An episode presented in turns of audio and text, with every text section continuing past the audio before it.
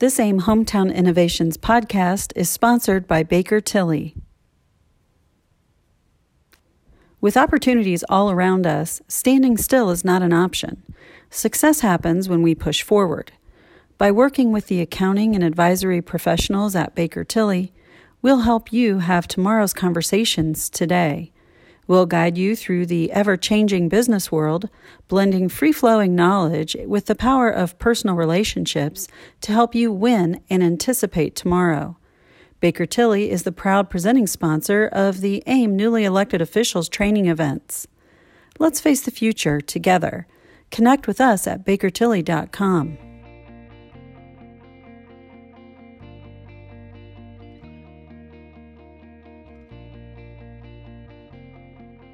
This is Matt Greller, CEO of AIM. Welcome to the Hometown Innovations Podcast. Join us as we share ways our municipalities are positioning themselves for the future, thought provoking interviews with state and local leaders, and more. Thanks for listening as we tell the municipal story.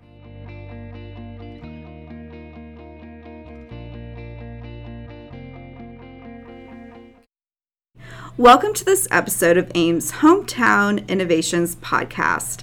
This is Chelsea Schneider with AIM, and today I am with Jody Golden, the Executive Director of the Indiana Office of Community and Rural Affairs. Thanks for being on the podcast, Jody. We appreciate it. Yeah, absolutely. Thanks for having us. So, we wanted to kind of come back to OCRA, you know, do a podcast about this awesome, you know, state agency that partners with our cities and towns. So, as cities and towns are transitioning to new leadership, I wanted to kind of kick off the discussion with give me a brief overview of what OCRA does and how does the agency interact with Indiana's municipalities? Sure, absolutely. So, OCRA, uh, the Office of Community Rural Affairs, we are a state agency under Lieutenant Governor Crouch's office, and we focus on community and economic development. So, we want to really be good partners with our, specifically our rural communities, but really any community across the state on helping them shape and achieve their vision for economic and community development. So we do that through a number of different grant programs and leadership opportunities. Um, but we really are we just want to be that good partner for those local elected officials um, and those local units of government that really are looking for help and need some help with infrastructure or economic development, quality of place, whatever that might be. So, describe OCRA's outreach efforts to new municipal leaders. Say that you're a mayor who's coming into office. How do you reach out to OCRA and how do community liaisons kind of come into play? Yeah, so we have six community liaisons. We call them CLs. So, if you hear us say CLs, that's what we mean. And we have six of those stationed across the state and those uh, CLs are really what we call our front door to state government. And so they are the direct contact, and they serve as that first point of contact for any kind of a local elected official, a community, whether it's a community foundation or a Main Street organization or a local economic development official, a regional planning council, whatever that looks like. Um, our CL is our first point of contact. And so the goal with those um, but those team members are to go out and establish relationships with those communities, with those officials, and really start to work with them on what are their needs, what are what is their vision, what are their desires for their community, and then working with OCRA to see are there any state programs within OCRA or even other agencies or organizations that might help fulfill some of those needs or those desires. Um, they're great at providing technical assistance. Um, they're great at working with communities on the planning process. And so um, I think it's important, OCRA always tries to uh, impress upon the fact that we want our communities to um, certainly create their own desire and their own vision.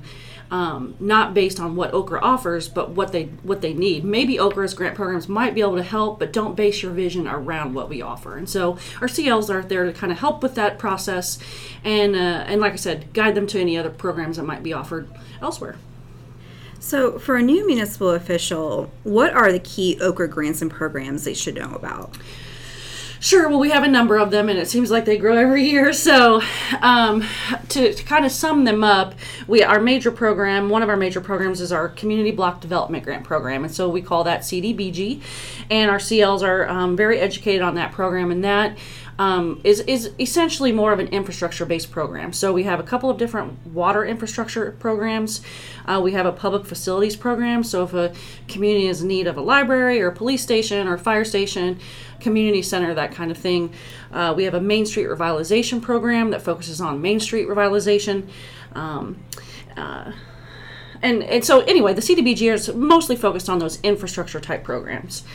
Um, we also, though, focus a little bit on our um, quality of place. And so we have a number of placemaking programs that we are offering. Um, probably our most famous one is called QIP, which is our Quick Impact Place Based Grant. And I'll talk about that here in a minute. But um, it's a small dollar grant that just really allows communities to kind of get their foot in the door on how, what they want to see as far as placemaking and really making their, um, their community a place where people want to be and visit. We also have programs on leadership capacity, so certainly always want to help our rural leaders um, continue to aspire and, and educate themselves and, and if increase the capacity of not only themselves but their community and their leaders in their community. And so we've got some programs focused on that. We have uh, a new program focused on opportunity zones. So we have a number of rural opportunity zones across the state, and so we're working on that. And then finally, one of our largest programs technically the largest program we have is our new Next Level Connections broadband grant program. And so that program is $100 million that the governor and legislature is assigned to helping um, deploy broadband infrastructure across the state. So we're really excited to to get into the broadband field, and it's certainly a, definitely a need that we heard when we did our listening tour, and so we're glad to be able to help provide that. Yeah, that's awesome, and a really extensive you know, right. portfolio of how what you guys do. So as city and town leaders look at quality of life efforts, what are the initial steps they should take to prepare for a potential partnership with OCRA? You know, how can they go about hitting the ground running? Sure. So I think step one would be certainly to find out or reach out to their community liaison, their CL, um, and really we should be proactive on that as well. So if you don't hear from our CL, please reach out to them because they should be reaching out to you soon, if not um, before that. Uh, but reaching out to the CL, kind of establishing that relationship, so the CL can then start kind of getting those answering, asking you and answering some of the questions that they have around what what are the goals for the community, what is the goals for your administration, um, what are you wanting to see in the future of your community, and and where OCRA might be able to help with that. Um, I would also say to um, have them in they could also do an OCRA 101 so if they want if you've got a whole new team in your administration that that really kind of needs to learn what is OCRA outside of this podcast that we're doing uh, we can certainly get a little bit more into depth into our programs and what we offer and then uh, this you know another piece of advice i think would be to really start collaborating with those other organizations in your community and bringing them to the table, whether that's the Main Street or the Community Foundation or your LEDO, um, any kind of civic organization. Um, really f- kind of try to find those tribal leaders of the community and, and bring them in and bring them to the table and kind of start looking at the vision for your community. Definitely. Are there certain grants and programs you'd recommend maybe to a new municipal official who wants to get, you know, something really cool done? during the first half or maybe during their first term? Sure. So I think one of the easiest is uh, what I mentioned earlier is the QIP grant, and it's the Quick Impact Place Based Grant.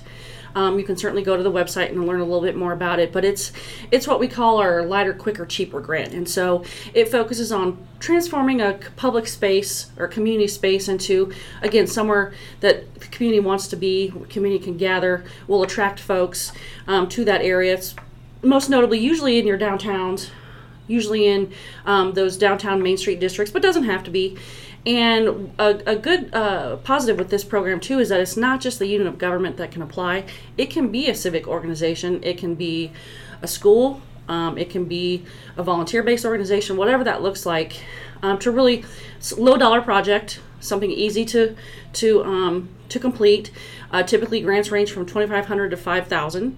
So I always say it's kind of a camaraderie builder or morale builder for the community. It's something something easy, something inexpensive that can get done to show, hey, look, we are we are really dedicated to this. We want to see improvements. Here's our first step. Um, so I would say Equip is a great way to go. We do have some CDBG um, programs. I know that communities all across Indiana suffer from water infrastructure issues. Um, within CDBG, it's certainly our most popular program. So, uh, although it's a little bit more in depth, uh, when applying for the CDBG programs and the QIP, Um, I would say it's obviously a priority, I'm sure, for a lot of new mayors and new town officials across the state. And so CDBG is certainly something that they would want to probably look into. It just might take a little bit more effort to, to get that. And then I certainly can't um, emphasize enough the importance of the broadband program. So we have a new broadband planning grant. Um, that's a good start if your community does suffer from lack of access or um, slow access um, to broadband. And so, with that planning grant, um, it is through our CDBG program, but it's not as difficult to um, to achieve those those uh, planning grants. But it helps basically build your broadband task force, brings together folks around the around the community also the, including the providers in the area to really put together what, what is the status of broadband in your area right now what is your vision um, what kind of technology are you looking for what kind of speeds um, who what providers are in the area that might be available to help with that and really kind of puts forth that plan for broadband there's a broadband ready um, program too uh, that that OCRA partners with the iedc on and that helps um, communities um, take steps to make broadband investment just a little bit easier. And so um, it's sort of a checklist of things that communities can do, like um, issues with zoning and whatnot, that might make it a little bit easier for providers to come in and provide the service. And then finally, we have the NLC Broadband Grant Program. Now, that grant program is actually tailored to the internet service providers, not local governments, which is different for OCRA.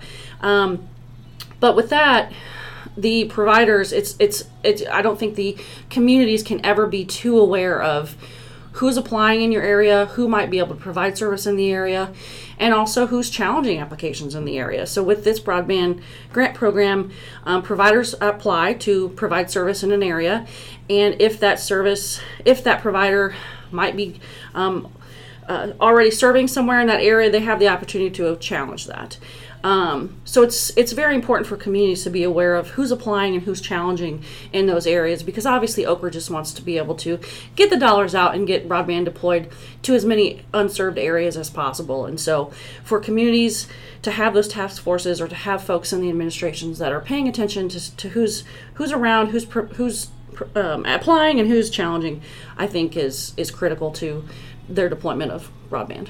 Yeah, definitely. And broadband is such a big issue, you know, across the state. Um, so as you look to 2020 and beyond, what role do you feel OCRA will play in strengthening Indiana's cities and towns? Sure. So we, when I first started, um, to back up a little bit, we did a 13 stop listening tour, and so in that tour, we we had great coverage from I think 70 some counties um, across the state that that attended our listening tour and we talked about what are the challenges that rural Indiana is facing. And so with that, we got lots of feedback and we also got lots of good feedback on what's working what's what's the what are the positives out there wasn't all negative but the top five challenges that we heard at, at almost every stop that we had was uh, access to broadband uh, water infrastructure issues the workforce skills gap uh, the addictions crisis and then housing and that that includes all types of housing. Some some areas need rental housing, some need market rate housing, some need workforce housing, some need senior housing, some need rental housing. So uh, housing was just one of the overall issues as well. So based on that, we put together a strategic plan um, for OCRA um, that that focuses on trying to uh, provide programming or opportunities that touch on those aspects of the challenges that we saw. We have two strategic frameworks that we, or guiding principles is what we're calling them, um, that sort of guided the whole plan, and that is to incite and encourage regionalism and to obviously work at it, uh, attracting and retaining talent in our rural communities. And so, one of OCRA's biggest goals is to try to help stem that population loss trend. And we can do that by providing good quality infrastructure. We can do that by providing a good quality of place. And so that's why our programs are focused on those two major competencies, I guess you would call them. Um, we also want to keep encouraging regionalism, and so um, I know AIM has been a great partner in that, and the counties and and even folks at the state house and the governor's office really see the importance of working together regionally. And I know that's not always easy for communities, um, as with this competitor mindset that we've had for so long. Um, but I think we can all do more together, and so um, we've We've redeveloped our Stellar Communities program to have that regional focus. Um, we're sort of revamping our Indiana Main Street program, and so um, we are fortunate to have the, the most Main Street organizations in the country, and so we're excited for that. But we also want to make sure that we're servicing them to the levels that we need to be, and so we're also working with the Main Street organizations on trying to work together more regionally as well. And so, um, any way that OCRA can kind of encourage that regional way of thinking, we want to do that. And so, I think that's going to be a key to helping some of these communities be successful moving forward as well um, by working together. We've got a new peer program that you can read about that sort of partners with communities to see what are their best practices, what's worked for them, what could, what are some recommendations for communities, um, and really looking at it from a mentorship perspective. So we're excited about that.